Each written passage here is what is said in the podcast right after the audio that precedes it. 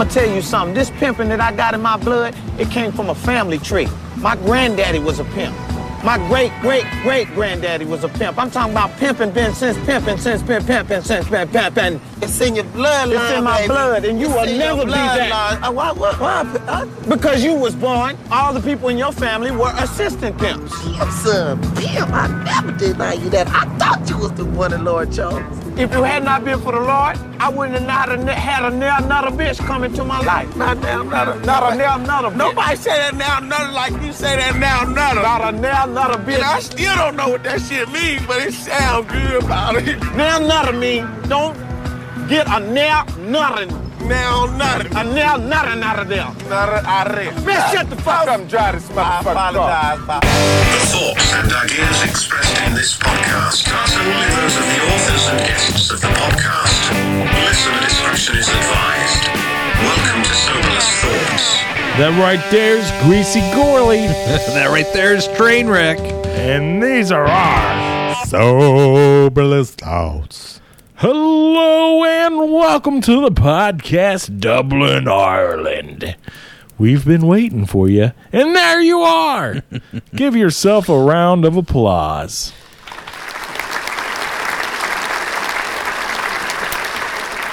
Tonight, we're going to do our second round of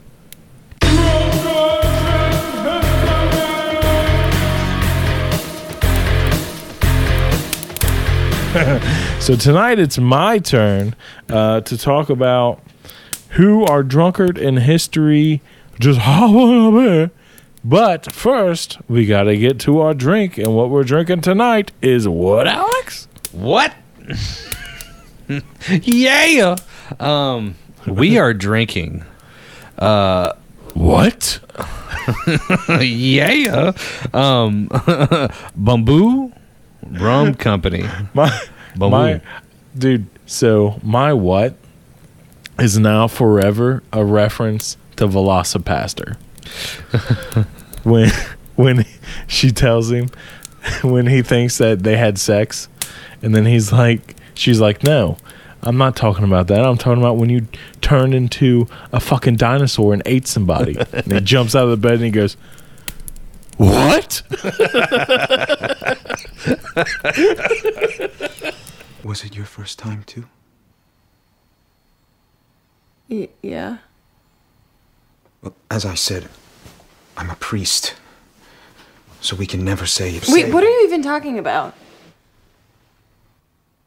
What are you talking about? The time you turned into a dinosaur and ate someone. Wait! What?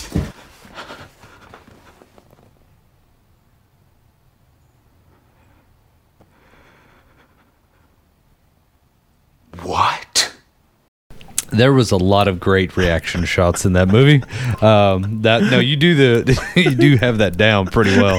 What? Wait, what? What? Yeah. We didn't have sex? Yeah. Speaking of what's, actually, I don't know why I said what. This is not. I don't know why I was even going down that route. I felt like I was setting it up for Little John, and it's not Little John. It's Lil Wayne. Lil Wayne. Yeah. Yeah. It's Wheezy, baby. It's not Lil Wayne either. Yeah. Lil Wayne. It's Wheezy. Oh, you're talking about the drink. The drink. I thought you were talking about the what. Yeah, no, that was Lil John. That was definitely Lil John. Yeah, that's... Yeah. I just had like...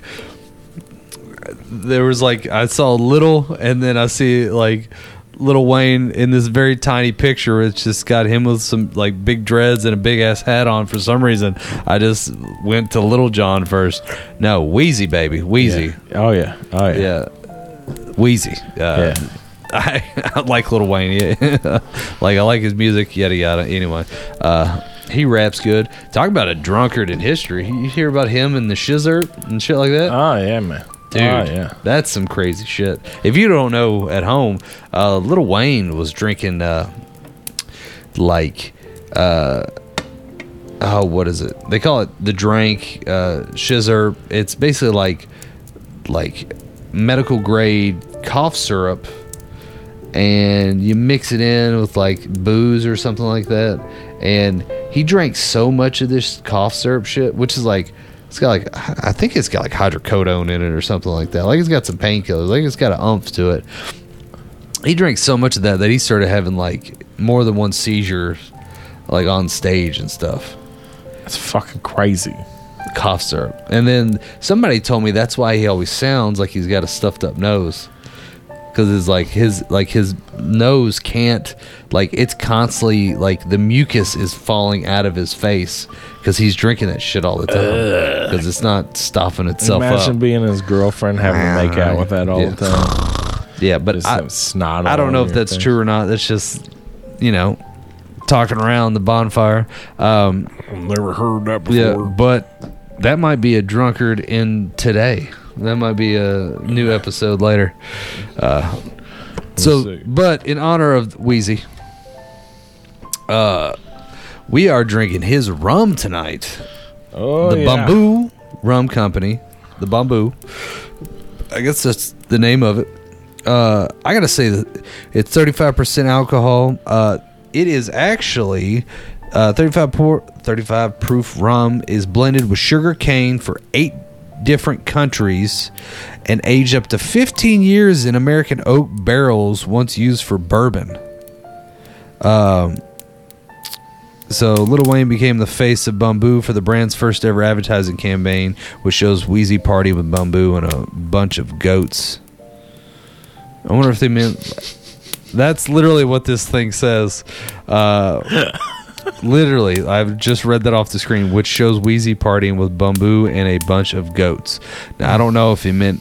Now, is that goats as in actual goats? Yeah, actual goats. Or is it goats as in greatest of all time? Because underneath that, there's another that says 15 celebrity liquor brand. No, it's liquor brands. I don't know. Maybe he's drinking with goats. I don't know. But this shit smells amazing. It smells like if vanilla smacked the shit out of a banana. Yeah. It smells awesome. I'm really excited to drink this. And my boy here got this for me for my birthday. You're welcome. Yeah, so thank you. You're welcome. I'm actually like opening it up. I'm like, holy crap, this smells good. So Lil Wheezy's on something. Charles? Yep.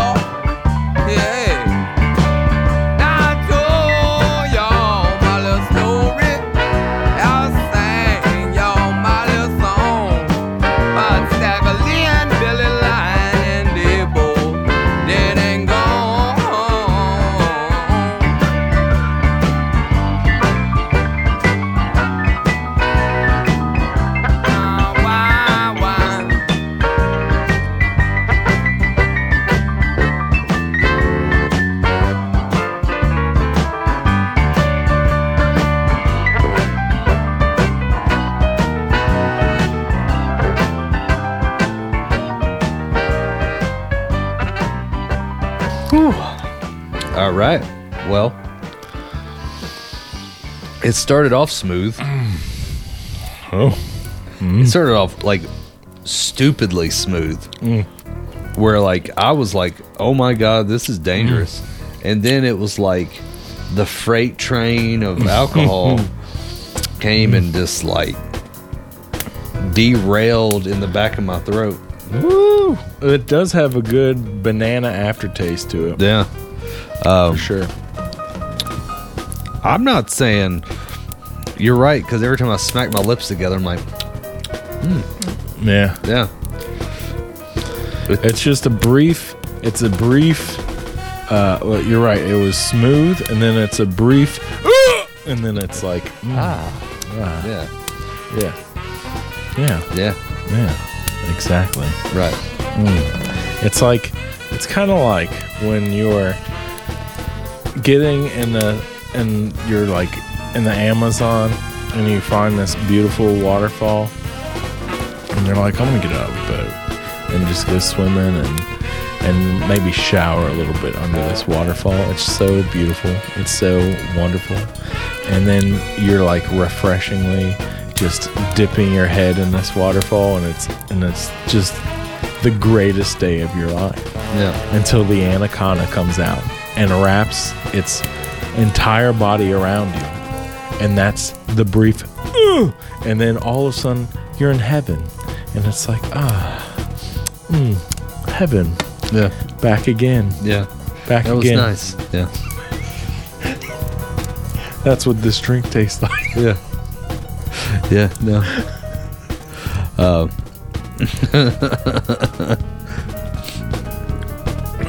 Have you ever seen Anaconda? The movie? Oh, yeah. Yeah, dude.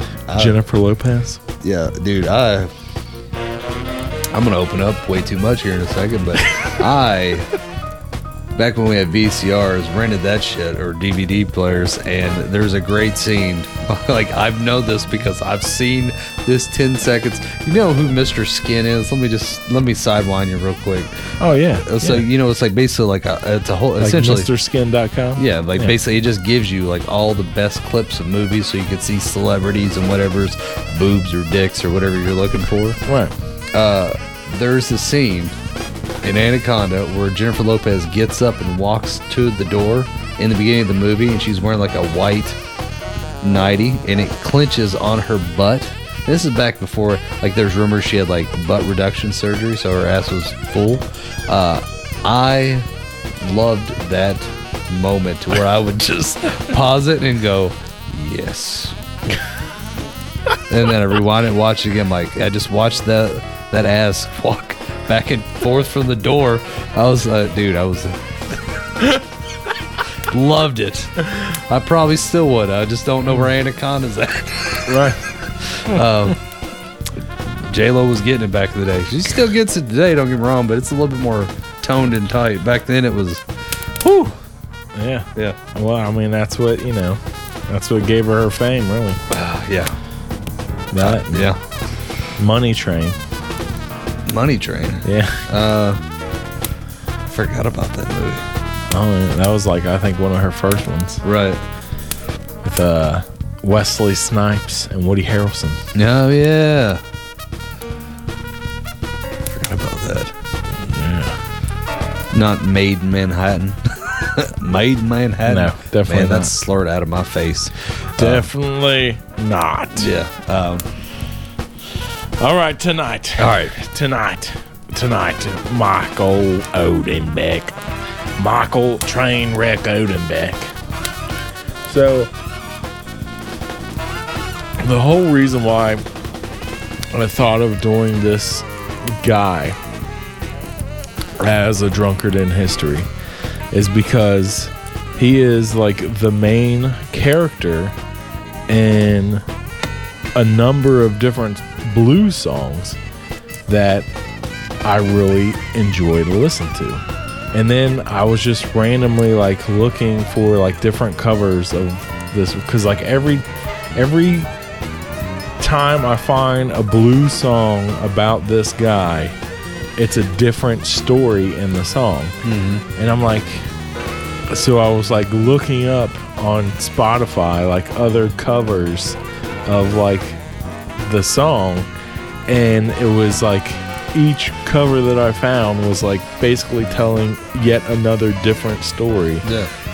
But like still the same name of the guy. Yeah. And I'm like, this is fucking crazy. So then I like just Google searched it for my own shits and giggles, and come to find out this is based off of a real life person from like the late 1800s, and all these blues songs are basically just like an homage to the actual guy. And as of the recording of this podcast, there's been over 450 different versions of the song. Damn. Recorded. What am I talking about? I'm talking about Stagger Lee or Stagger Lee. I'm talking about Mr. Lee Shelton. You have no fucking idea. I feel like I should. So here's the funny thing. He started talking blues and drunkards, and I immediately went to Robert Johnson. Mm-hmm. It went in my head. And then I went, didn't we already cover him? I did do Robert Johnson. Yeah, because I was like, me being a guitarist, every guitarist has to know about Robert Johnson. Right. I feel like I've heard this name, but I just can't place it. Yeah, so... And a lot of the songs, and then, like I said, almost everyone I've heard is that there's a variation of it, and there's... Basically, you got... Stag Lee goes to a bar. He gets into a fight with a dude named Billy Lyons, shoots Billy Lyons dead, and that's the end of the song. Like, basically, that's what happened. And basically, they make Stag Lee out to be like this badass, right? Right. He's this badass mofo, right? Uh-huh. Well, in reality, he's like... 5'6". He looks like Bruno Mars, actually. Hey, he can be badass. So listen, Uptown Funk. All right. So listen. So this guy, he was born in fucking 1865 in Texas. Damn. Okay. Yeah. And he moves to St. Louis, and he becomes what they call like a carriage driver. He's like a carriage driver, I guess. Uh-huh. But really, he's basically a pimp. He like is working as a pimp, but he isn't like a normal pimp where like he isn't like a pimp. Like, well, he's actually kind of like the type of pimp that we like immortalize nowadays. Yeah. Where he would dress to the nines, and he had this like big, like fancy white Stetson hat that he'd wear. Yeah. And he was actually part of a group of pimps called the Macs. Okay. These the Mac Daddies? The Mac Daddies, dude. Damn. Okay. And but they think that he got his nickname Stag, because his name's Lee Shelton, right? Mm-hmm. They think that he got his nickname Stag because he would always basically be by himself. Ah, okay. So instead of being with the whole group, you'd see him always like out by himself. Right. And they'd call him Stag because he's on his own. Right. So Stag Lee. Well, anyways, so he's short. He's super thin. They said he maybe weighed like a $120. And he had like this big scar on his face, and he had a lazy left eye. Right? He's got a lot going for him. Right? Damn. His biggest claim to fame was he had a size 11 shoe, though. Oh, okay. Now things are coming together. Right. So anyways, and he was just known to be a badass. Yeah. Like a straight up, like, don't fuck with me type of guy, right? Right. And he also worked for this social group called like the 400 Club, which was like a political group for the Democratic Party. Okay. And they were basically known as being like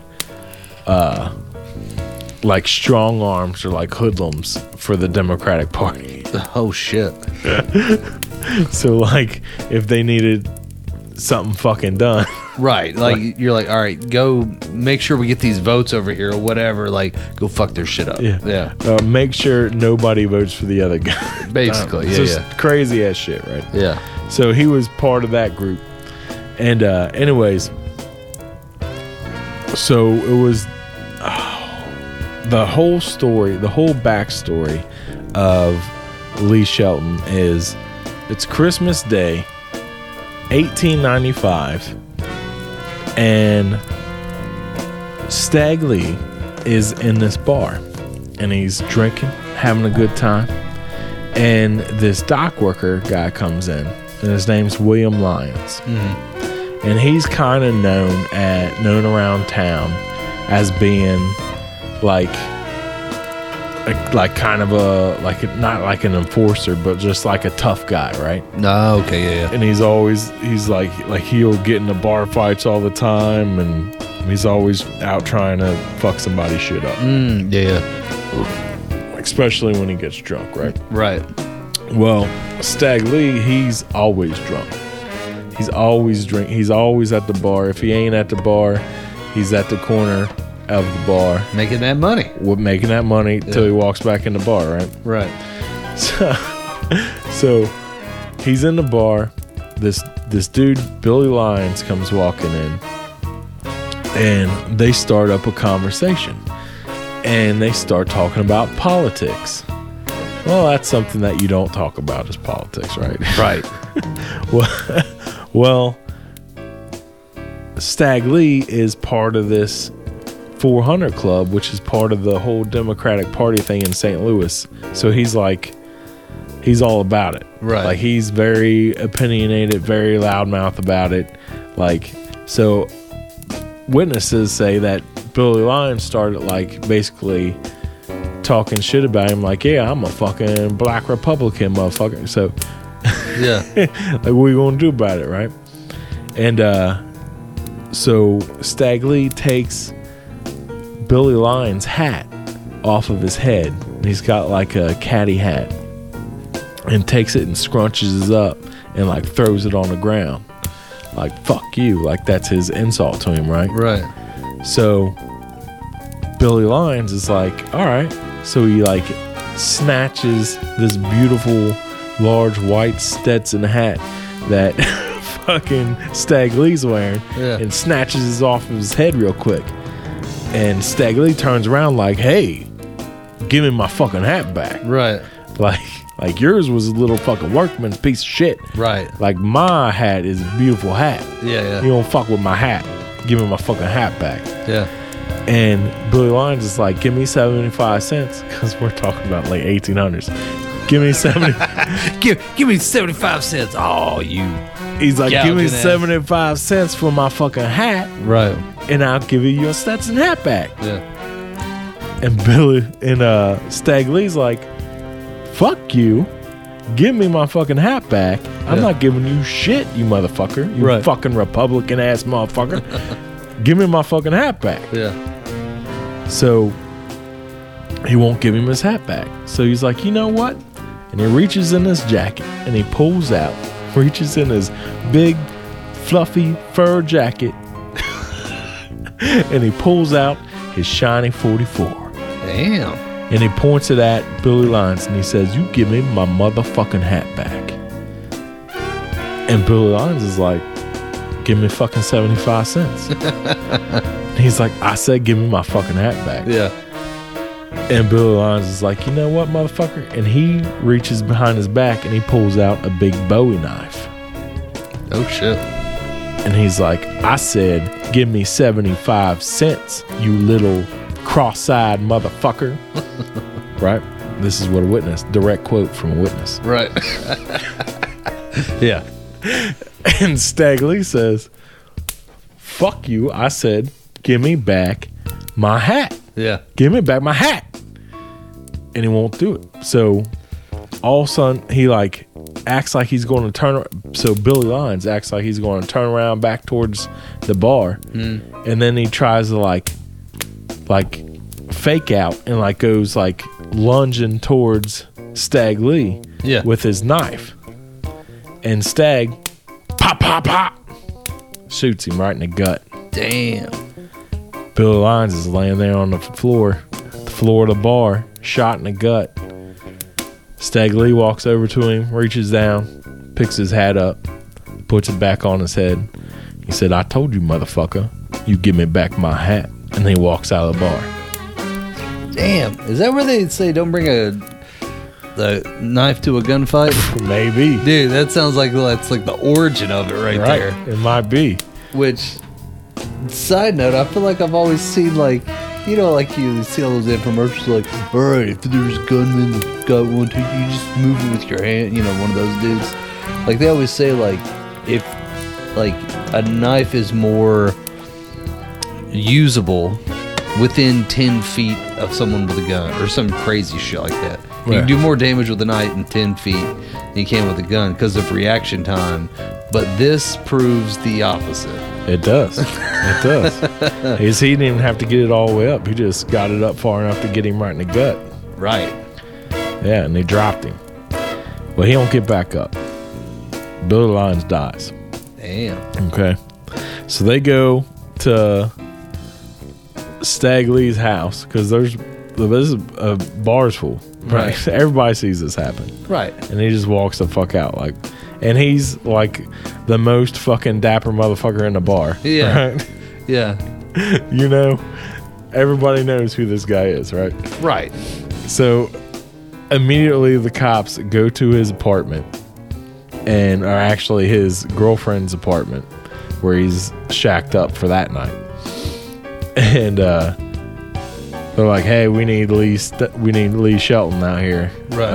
And he comes walking out like, yeah. They're like, "All right, we're going to put you under arrest." So, okay.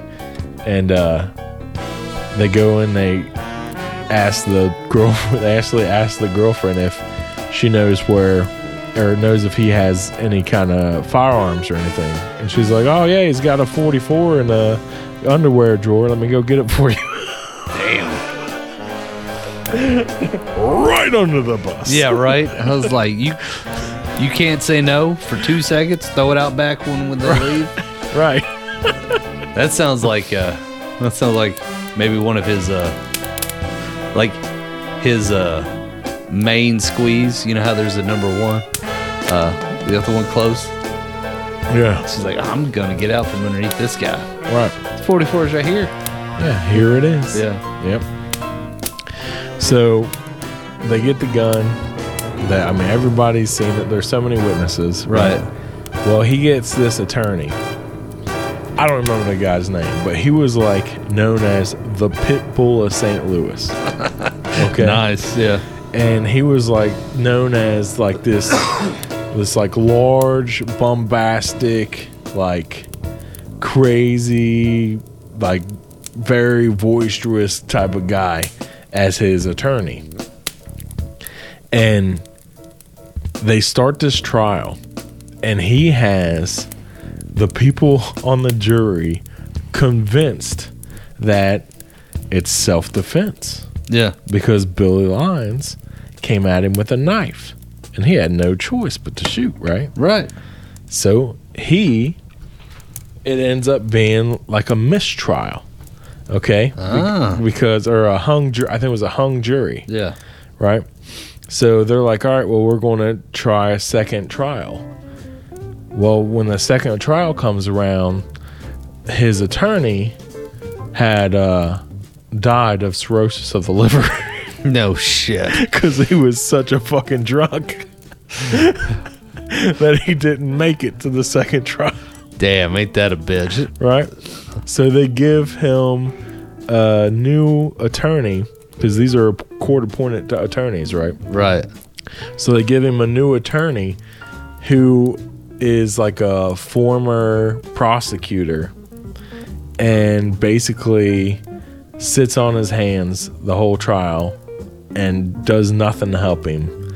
And he ends up getting convicted 25 years. Of course. Yeah, I was like, he's going life. Is that what? Yeah, yeah. 25 years, right?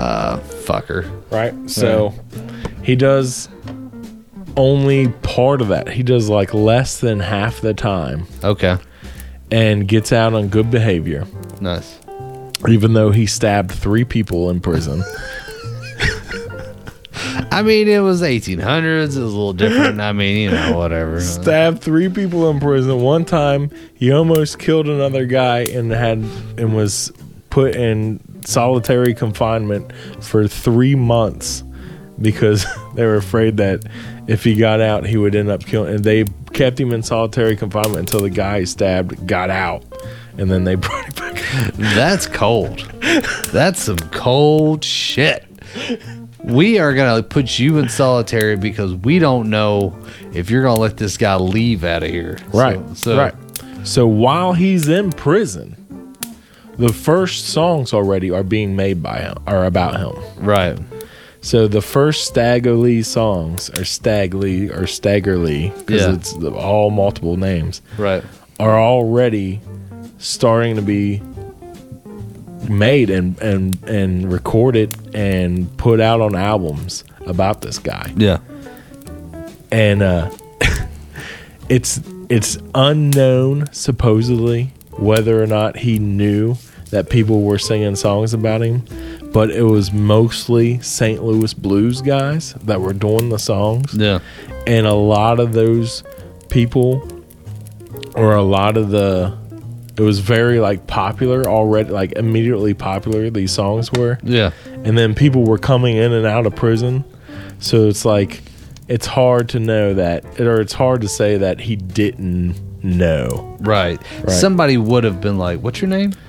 Dude, I just heard a song the other day. It was like, you know, whatever, sing it to the guy. Yeah. Stag Lee, you killed Billy Lyons, right? Right. How did you know that? I heard the song. Yeah. What song? Well. Yeah. We were all gathered around the radio one evening. And the night was clear, and the moon was yellow, and the leaves came tumbling down. I was standing on the corner when I heard my bulldog bark. He was barking at the 2 men who were gambling in the dark. It was Stagger Lee and Billy, 2 men who gambled late. Stagger Lee threw 7, Billy swore that he threw 8. Stagger Lee told Billy, I can't let you go with that. You've won all my money and my brand new Stetson hat. Stagger Lee went home and he got his 44. Said, I'm going to the bottom just to pay that debt I owe. Go, Stagger Lee. Look out there now. Go, Stagger. Up, man. Stagger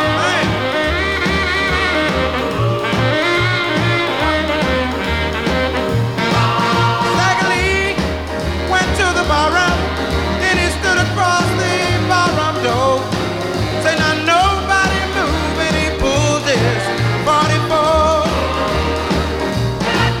Stagger Lee cried, Billy, oh, please don't take my life.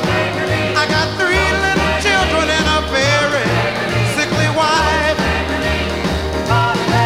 Stagger Lee shot Billy, oh, he shot that poor boy so bad, till the bullet came through Billy and it broke the bartender's glass. Now look out, Stag, go. Yeah, go, move there. Get out of here, Stag. Oh, please, go. Go now,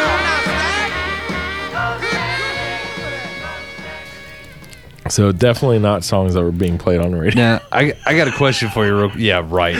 Yeah, this is like in a dive bar, smoky bar, you know. I don't know why. blues bar. Have you heard some of the blues singers like back in the day? Like how raunchy dude. They can get. Oh, yeah. There's this one woman. Oh, I don't remember it, but it's so raunchy. It makes WAP sound like a nursery rhyme where you're like, God damn, yeah, this is grandma's music? Shit. I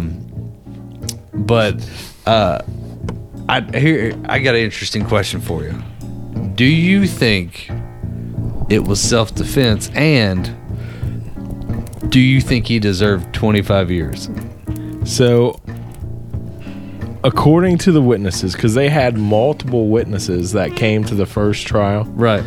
And they all said that 100% Billy Lyons lunged at Stagg, and that was when he shot him. Right. And had he not lunged at him, he would have probably never shot him. Right. So, yeah, I think it was self-defense. Okay. And that being said, no, I don't think he should have got 25. I think he should have been acquitted for self-defense. Right. Okay. I was rooting for the guy secretly over here. I'm like, I don't, like, it just sounded like, you know, you got a guy with a knife, guy with a gun. You know, like you said, he's raising up. It sounds like it was self-defense, man. So one of the things the prosecutor was saying was that he pulled his gun out first, and that was like the big thing against him. What elevated the situation. Right, yeah. That if he hadn't pulled his gun out on Billy Lyons first, Billy Lyons basically pulled out his knife in self-defense. Yeah, is what they were saying. I feel like, you ever think like if a lawyer today could go back in time and represent, you think like they could just run circles around the court with all the crazy dude. If bullshit. Lee Shelton had Johnny Cochran. What? Gun don't fit. You must have quit. Yeah, for sure. Because like, I'm sitting here thinking, like, man, like it, like that would be an easy, like, not an easy one, but you could paint the picture of like at least self-defense a little bit better. Even, I don't know why. Like, I've had this is gonna sound weird. I'm gonna get off on a tangent. I've had buddies that have had lawyers that used to be prosecutors. And I'm not talking all lawyers, by the way. It's just the ones I've noticed. But it just seems like the ones that used to be prosecutors, you think they know all the ins and outs. And it seems like they just kind of like, you should just take a plea deal. Like they just want to do it and get it over with. Yeah. And they're like, yeah, whatever, you're guilty. I don't care. It was like, you almost want the skeezy. Oh, yeah. Like, obviously prosecutors are going to prosecute, but if they used to be a prosecutor and they're like representing you, I feel like they're still on the side of the prosecution. Oh, dude, if I ever get accused of murder or something like that, I 100% I'm getting the lawyer with grease dripping out of his hair who's trying to sleep with my life. Right. That is my lawyer. Right. For sure. Yeah. Like it's hands down. I'm not going for some dude who used to be part of the DA team. Right. Like, but the funny thing is, it sounds like it's a good idea because you're like, you know, the inner workings of it. You know how they operate, but I feel like they still have a chip on their shoulder from that. Now, I don't know if that's true or not. And I'm not trying to get, you know, fucking. Fucking cease and desist. Who says that the district attorney's office gets the best people, though? I mean, that's true, but I feel like they have. This is gonna sound like I'm talking shit on lawyers over here, but it's like it sounds like I feel like they have ones with better moral compasses, maybe. Yeah, but is that what you really want? As a lawyer, especially if you're being accused, no, you want some dude like you said, like they just like. Like you want your lawyer when he smiles at you, you want to feel uneasy because you're like, I'm gonna get fucked out of money. Right. You don't want him to smile going, I'm gonna get fucked in prison. Exactly. Right. Yeah. Yeah. Right. So that's just. It was just the fact you said that I was like, man, I felt like I had a couple buddies like.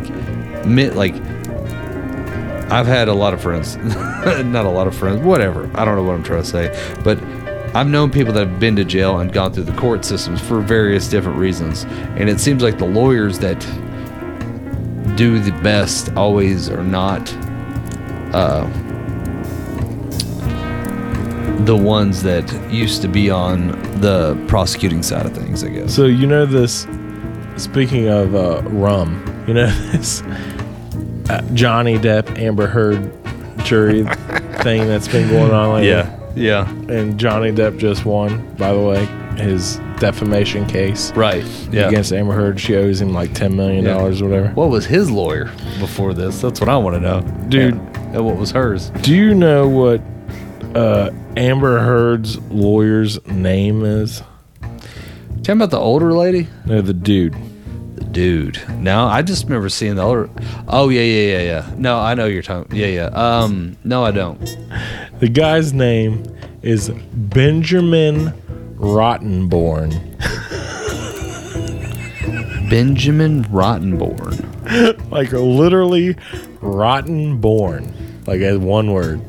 That's what is like? Is that Rottenborn? Like is that like Russian, Hungarian? Like what the fuck? Like I don't know. Like that. Like that's one of those. Like a boy named Sue. Like you name him Sue to grow up to be hard, and then Rottenborn, he grows up and tries to like prosecute somebody else. Well, he's a defense attorney for Amber Heard. Oh, I guess he was defense, wasn't he? Because Johnny, sorry. I was on like a high horse about like, all these prosecutors, blah, blah, blah. I'm sure they're nice people and all that stuff like that. He was Rottenborn. Right, he was Rottenborn trying to... Yeah. All right, that makes it even better. That makes it sweet. Sorry, I think everybody's rooting for Johnny on that one. Oh, yeah, dude. Yeah, but what if she's just like old Stag? Yeah, it was self-defense. She's a victim. She shit in his bed in self-defense. I mean, we've all been there. We've twice. Yeah. So all right. So Stag Lee. He so he's in. He gets in prison, right? He does some stabbing. He gets thrown in isolation and shit. Yep. And then there's like, because he was part of this 400 Club and it was like prevalent in the Democratic Party type thing. So now he's got all these people start coming forward, like saying, "Hey, he needs to be paroled." We need to get this guy out of prison because it should have been self-defense. Right. Like, we need to parole this guy out. So, like, everybody, literally every single person that was part of the trial, including the prosecutors and the preceding judge, come forward and ask for him to be paroled. Okay? Damn. Everybody. Everybody except for the family of Billy Lyons. Yeah. So literally everybody else is coming and writing like petitions and everything else. Everyone that used to use his services. Everybody, right? So they're all there. Right. And they're like, we need... Oh, and by the way, before he got convicted, he was placed on bail, and his bail was set to $5,000. Which was a fucking lot of money back then. Yeah, it was like, what year was this again? Like 1895. Fuck. Like, all right, so 75 cents for a hat. Right. Let's put that in terms. Today, that hat would have cost like $50. $50, yeah. So that's like, all right, let me round this up to $1. Okay. So if a hat, so that's like a 49%. Or time, you know, $1 or no. I'm doing this wrong. 50. Yeah, like basically for $1 for a hat and it's 50 today, then basically you should be able to take 5,000 and times it by 50. Yeah, by 50. That'd be a $250,000 bail. $250,000 bail today. That's a house. It's a house. That's a house and a half. Yeah, that's a... Yeah, dude, that's a house, and back then, houses didn't even cost that fucking much, so you could probably get a house, a car, and have some money left over. Oh, dude. Yeah. So, anyway, so he's like $5,000 bill, right? Yeah. Stagger Lee, no problem. Fucking post $5,000 bill in a heartbeat. Damn. And dude didn't have no money. That's clientele privilege. Yeah, is what that was. Ah, that makes sense. Okay, yeah. That's what a lot of these historians are saying. Like, this dude had some dirt on some people, right? And they're like, we need to get him away from authorities. So, what's the bail again? Okay, done. Right. So they get him out before his trial, and because it was like a year and a half in between the first and second trial. Mm. So then he gets convicted. I think he only does like 10 of the 25 years. Yeah. Okay. He gets out because everybody and their brother's fucking pushing for him to get paroled, right? Right. He's out. 8 months later, armed burglary, stabs some dude while breaking into his house, gets locked right the fuck back up. He did? Yes! Alright. I was rooting for you. And then you went and robbed and stabbed a motherfucker.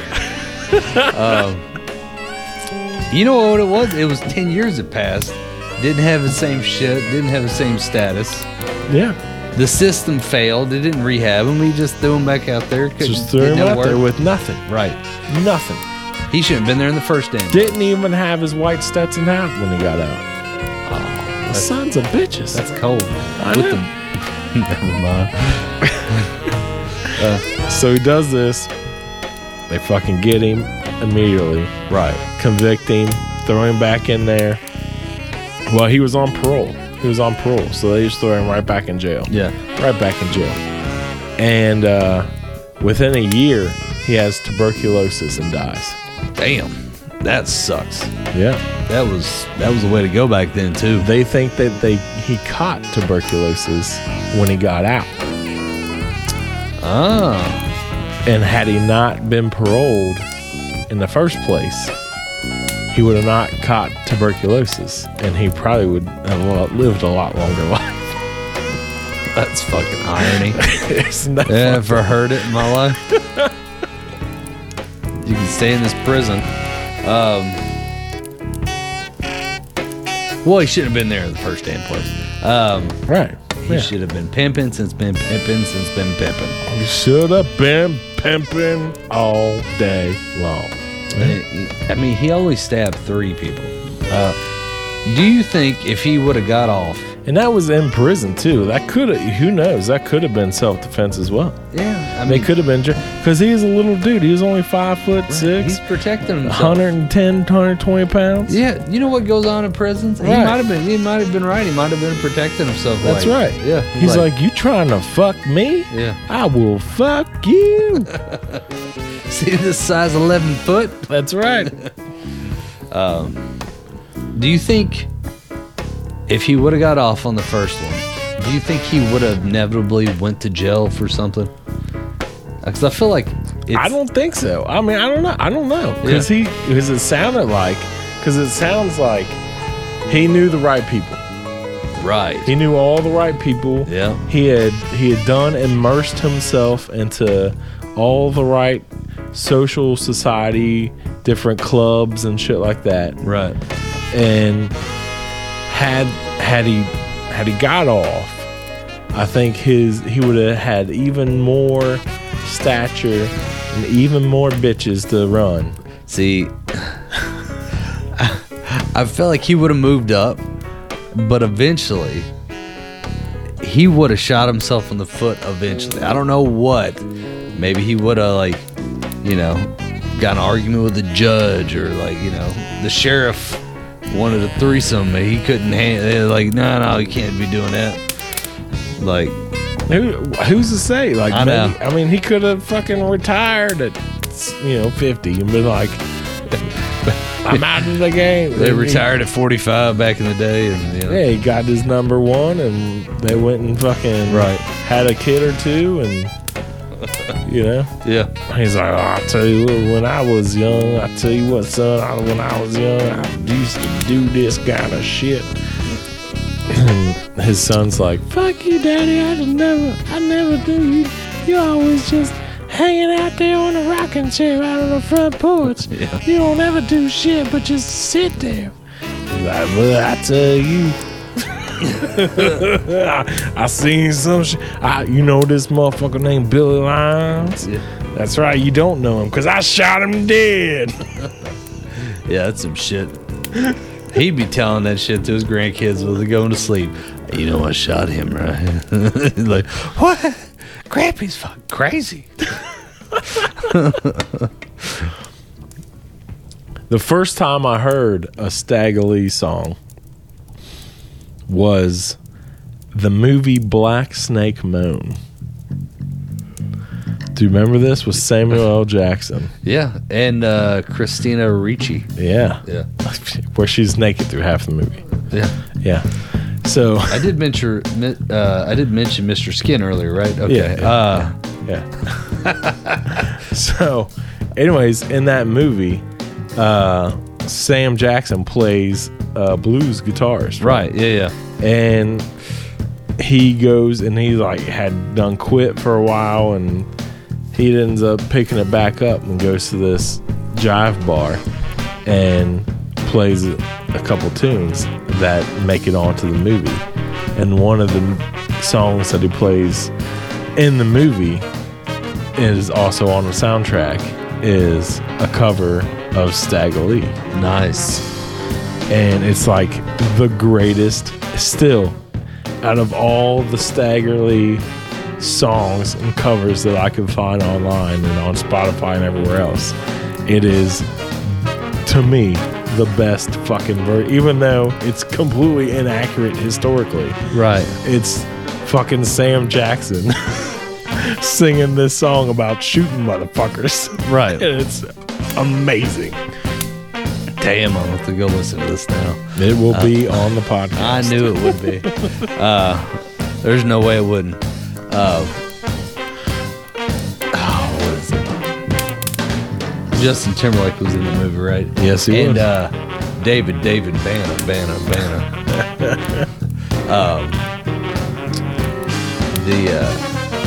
Side note, I love that meme of Sam Jackson from that movie. Oh, where he was just the old man. He's the old man staring at it. Yeah. I probably use that GIF twice a day. Everybody. I just love it. It's just something about it. It's very your personality. Yeah, right. I just, especially if someone says some dumb shit to you, you just send that shit right back. Like, what the fuck did you say? Love that shit. But yeah, no, that's, I remember listening to the music, I remember watching the movie, not knowing what the fuck that movie was about, and it started off on a weird note, where you're just like, okay, she's in the field, okay, alright, well, alright there too, and then you're basically, Black Snake Moon is a celebration of Christina Ricci. That's what that movie is. Yeah. It's basically about addiction, and he chains her ass up to a radiator or some crazy shit like that. And then he ends up picking up the guitar and playing it. It is kind of all over the place on that end, but I do remember him playing the guitar and actually sitting there kind of jamming because I'm a big fan, of great soundtracks. That's always one of the best parts. Dude, the soundtrack to that movie is amazing. I'll have to listen to it. It's if you are into blues music, the soundtrack to Black Snake Moon, I highly recommend it. I do like some blues music. I like legit ones. My actually funny. My uncle used to play harmonica, like blues harmonica, and that's it. He's pretty badass at it. I gotta give it to him. He's actually said, like, back in his heyday, like, you know, like, he'd play at bars. People would, like, basically make him get up on stage and start playing. And, like, he played at, like, a wedding, and I was blown away how fucking good he was. Yeah? Yeah. Fucking crazy. And he's always been the blues, like, the one I always talk to about the blues, but at least when I was younger. He was that cool uncle. I don't know how else to, you know, you always got one that's just like, I'm going to tell you everything you really are. All right, don't fuck up, you know. Yeah, like, drink you some beer, smoke you some weed. Don't be doing nothing bad. You know, like, you know. He's the one that I tried to tell me, and I didn't listen because I thought I knew better. He's fucking dumb. I was a dumbass. Yeah. I should have listened to every word he had to say. Right. Although I did have an uncle that I did listen to. And I should have not listened to that motherfucker. Yeah, right. You know, everybody's got one of those too. You're like, you son of a. It's like, I don't know why I listened to you. I looked at the shit you've done and went, you know, like, none of that sounds like a good ass idea. Exactly. Yeah. Like, I should have just looked at your life that you were living and been like, why? Why am I listening to your advice? My one uncle was like, it's all about quantity, not quality. Yeah, right. I'm like, what? Get it in. Doesn't matter. If they say yes, who are you to say no?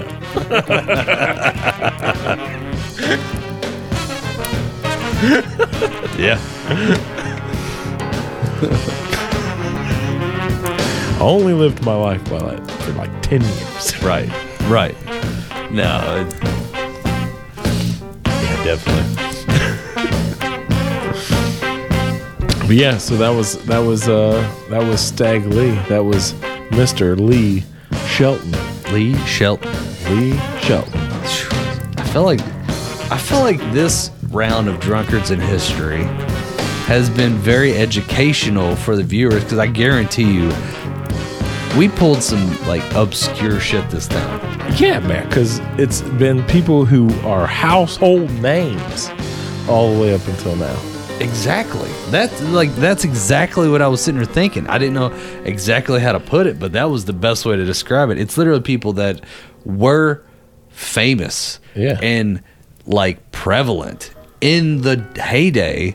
And now if you go out anywhere and you go, hey, do you know who Stag Lee is? Do you know who Richard Burton is? People are going to be like, what? Yeah. Is that, you know. Yeah. Like Stag Lee, is that like Stan Lee's dad? Is that, you know, Nightmare Before Elm Street? I can't remember what that dude's in. Burton's dad, Tim Burton. Tim Burton. God, yeah. Is that Tim Burton's dad? Is that Stan Lee's dad? Yeah, and no, Stan Lee's dad. Yeah, you see how I turned that. Is that Stan Lee's uncle? I don't know. Like Stan Lee's brother. Lee Shelton. Especially if you say his actual name, Lee Shelton. Lee Shelton, yeah. Lee Shelton. Stag Lee. That's why. Yeah, I kept saying Stag Lee. Yeah, Lee Shelton. What is that, like Blake Shelton's grandpa? Yeah. Blake Shelton's little brother. All right. Who is that? Yeah, I don't know. But no, that's like. What songs is he sing? Yeah. But no, like both, like, you know, great actor, great singer, or not a singer. He's a great pimp. Great pimp. I mean, really. I mean, he had a health plan. You know, really looked out for his bitches and cared. He cared. That's what you're looking for in a pimp. You know what he cared about? Right. Looking fucking good. Damn right. That's what he. Big ass Stetson hat. That's right. That's what he cared about. Don't touch a motherfucker's hat. That's what I've learned. Yeah. And don't bring a knife to a gunfight. Yeah. Right. Literally. I if I had to put money, that's where that shit comes from. Yeah. I mean, yeah, dude.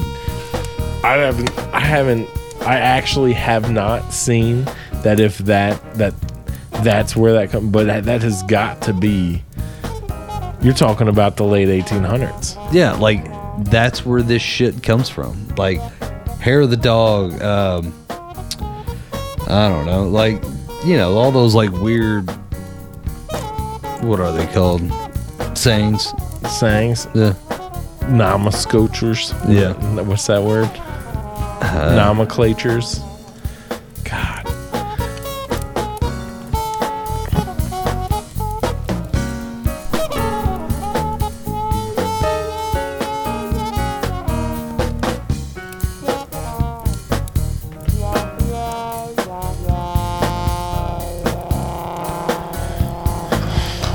What? What? That can't be right. I looked that up. And as the people ask, where did the saying "Don't bring a knife to a gunfight" come from? According to searches by Subzin, The Untouchables was the first with this line, but it has been emulated in at least 20 other films since 2000. Untouchables, 1987. Yeah, so I think our boy Sean Connery says that in Untouchables. Don't bring a knife to a gunfight. But what if one of the writers was a blues fan? That's what I'm saying. Dude. That's what I'm saying, because I guarantee you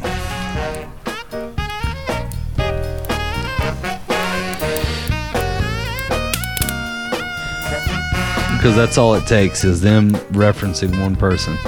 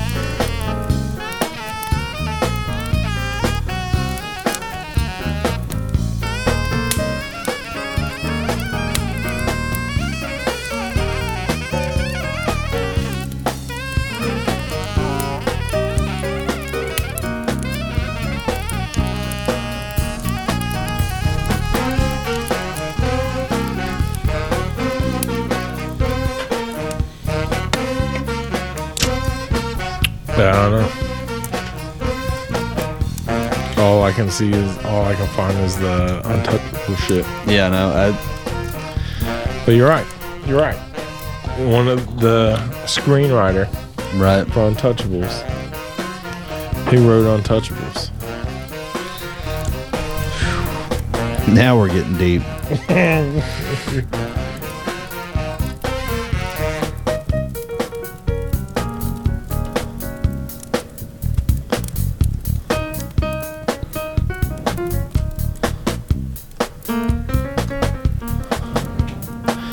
David Mamet, screenwriter for The Untouchables. Hmm. David Mamet. Let's look up David Mamet. David Mamet.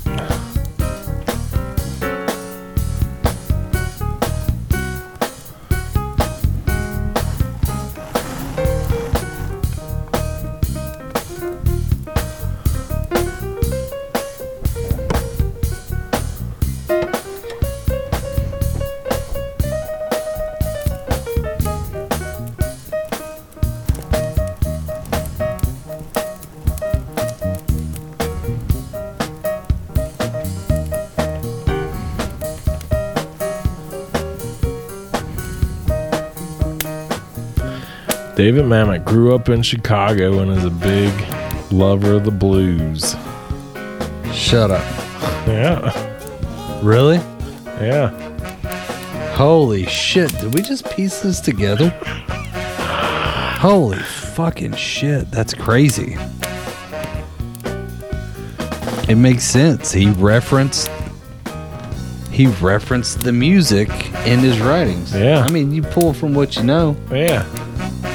Yeah. Yep. Ain't that some shit? Damn, you probably can't even find a damn YouTube video on this shit. I'm gonna write a book. Right. Yeah. Well, shit. All right, there we go. That's it. I don't know how else to top of that one. There it is. David Mamet. Grew up in Chicago, Illinois. Big lover of the blues music. Yeah. It's like the third thing that they said about him. Yeah.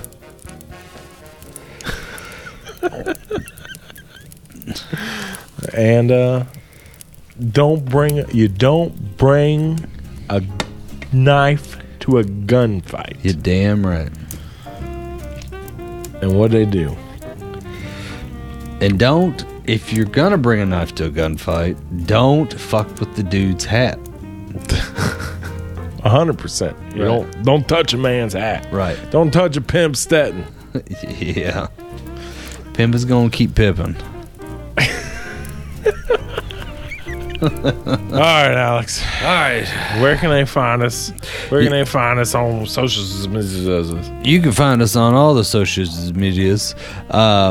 Whether it be Facebook, Soberless Thoughts. Don't forget about Instagram at Soberless Thoughts, or you can do that Twitterverse, which is at Think Soberless. Now, you do also have not just those social medias, but you can contact us directly and send us an email at soberlessthoughts@gmail.com, and you can tell us things you like about it, things you don't like about it. You want to tell us a drink recipe you want us to try. You got an idea that we should cover because you want to hear our introspective, higher level of learning, explanation of our worldly views on this topic. We will knock that thing out for you. You just gotta let us know what it is. Now don't forget, the best way to get this podcast heard around the world and back again is by word of mouth. So you need to tell your family, friends, loved ones, the guy next to you at a bar somewhere, go, hey man, you heard this podcast? I'm like, no, I don't know what podcasts are. Well, you can tell them what podcasts are, buy them an iPhone, and then tell them to listen to our podcast. And then when you do, make sure you go to all those things, much like Google Play, iTunes, or Spotify, or any of those other podcatchers, and like, share, and comment on all things Soberless Thoughts. We got a contest going on, fellas. We got a contest going on, ladies. Oh. We got a contest going on right fucking now, ladies and gentlemen. And what it is you comment. No. What is it? You like, share, and comment. No, it's not like share. It's you rate, review, and comment. And rate, review, and share. Rate, review, and share. You rate, review, and you share the podcast. And what you do is you take a screenshot of you rating the podcast. You take a screenshot of you reviewing the podcast. And then you take a screenshot of you sharing the podcast. And you send those three screenshots to soberlessthoughts@gmail.com. Yep. And you get entered into the contest, which is going on all summer long, to win an unopened bottle of Buffalo Trace bourbon. If legal will let us. I got to say it every time. If the legal team will let us do it. Yeah. As well as other Soberless Thoughts merchandise that we have laying around the studio that we're going to throw in the box with it as cushioning for the bottle of bourbon. Right. If legal will let us. And then so that's what you need to do. You need to rate, you need to review, and you need to share the podcast. You need to take screenshots of you doing that shit. You send it to us at soberlessthoughts@gmail.com. You're automatically entered into the contest. And on Halloween night, we will be declaring the winner of that said podcast. So all summer long, every episode, we're going to be talking about this contest until we finally hear back from the legal department and they let us know whether or not we're actually allowed to do this. But until then, we're going to be advertising this contest every episode just so you can get entered into this contest to win your fifth of Buffalo Trace bourbon, as well as random Soberless Thoughts merchandise that we have laying around the studio. Alex, what do we say when we get out of here? We like to say, when you're in the skillet, you need to stay cheesy, keep it greasy, and flip on that.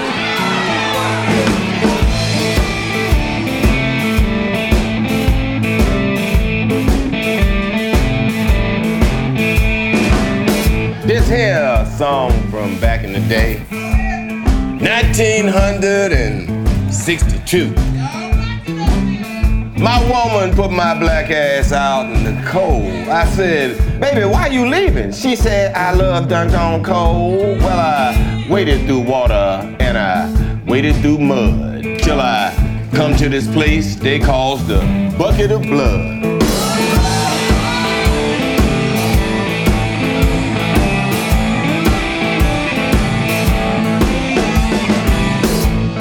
That bartender give me a dirty look and a dirty glass. I said, say, motherfucker, do you know who I am? He said, hell no, nigga, I don't give a goddamn.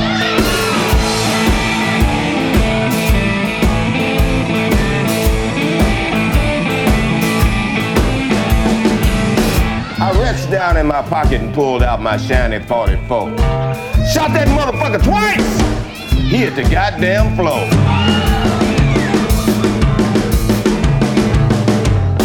About that time, you could have heard the drop of a pin. That's when that bad motherfucker Billy Lyons walked in.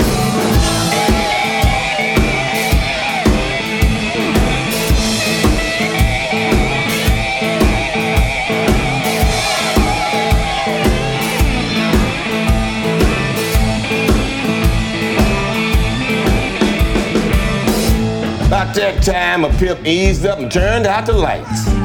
That's when I had old Billy Lyons dead in my sight. When the lights come back on, old Billy's gone to rest. I popped 9 of my bullets in his motherfucking chest.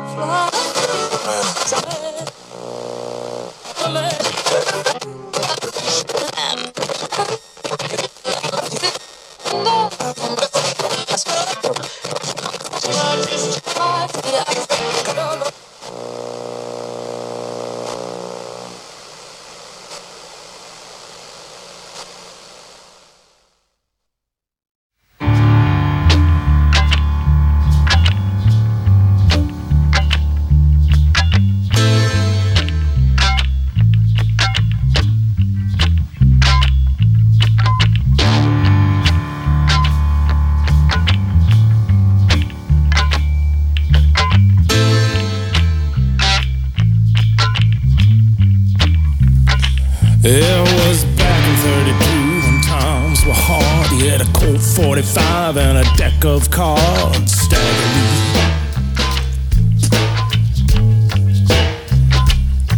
He wore rag-drawn shoes and an old Stetson hat. Had a 2840, had payments on that, Stagger Lee.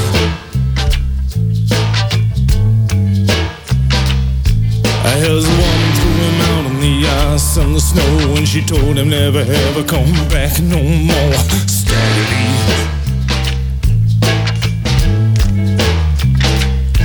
So he walked through the rain and he walked through the mud till he came to a place called the Bucket of Blood. Stagger Lee.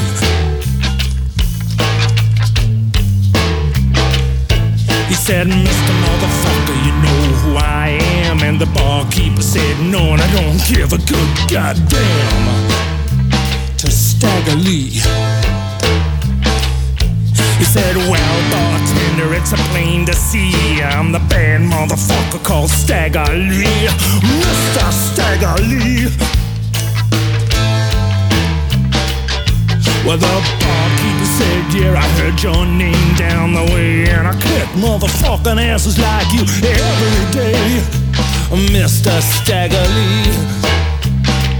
Well, those were the last words that the barkeep said, 'cause Stag put 4 holes in his motherfucking head.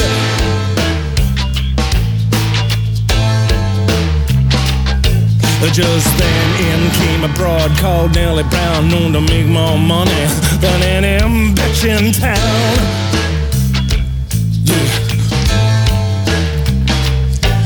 She struts across the bar, hitching up her skirt over to Stagger Lee. She's starting to flirt, oh, Stagger Lee. She saw the barkeep, said, oh God, he can't be dead. Stag said, well, just count the holes in the motherfucker's head. You ain't look like you scored in quite a time. When I come to my bed, it won't cost you a dime, Mr. Stagger Lee. But there's something that I have to say before you begin. You have to be gone before my man Billy Dilly comes in, Mr. Stagger Lee. I'll stay here till Billy Dilly comes in, till time comes to pass. And furthermore, I'll fuck Billy Dilly in his motherfucking ass, said Stagger Lee. I'm a bad motherfucker, don't you know? And I'll crawl over 50 good pussies just to get to one fat boy's asshole, said Stagger Lee. Just then Billy Dilly rolls in, he says, you must be the man motherfucker called Stagger Lee. I'm Stagger Lee. Yeah, I'm Stagger Lee, and you better get down on your knees and suck my dick, because if you don't, you're gonna be dead, said Stagger Lee. Oh well, Billy Dilly dropped down and slobbered on his head, and Stag filled him full of lead.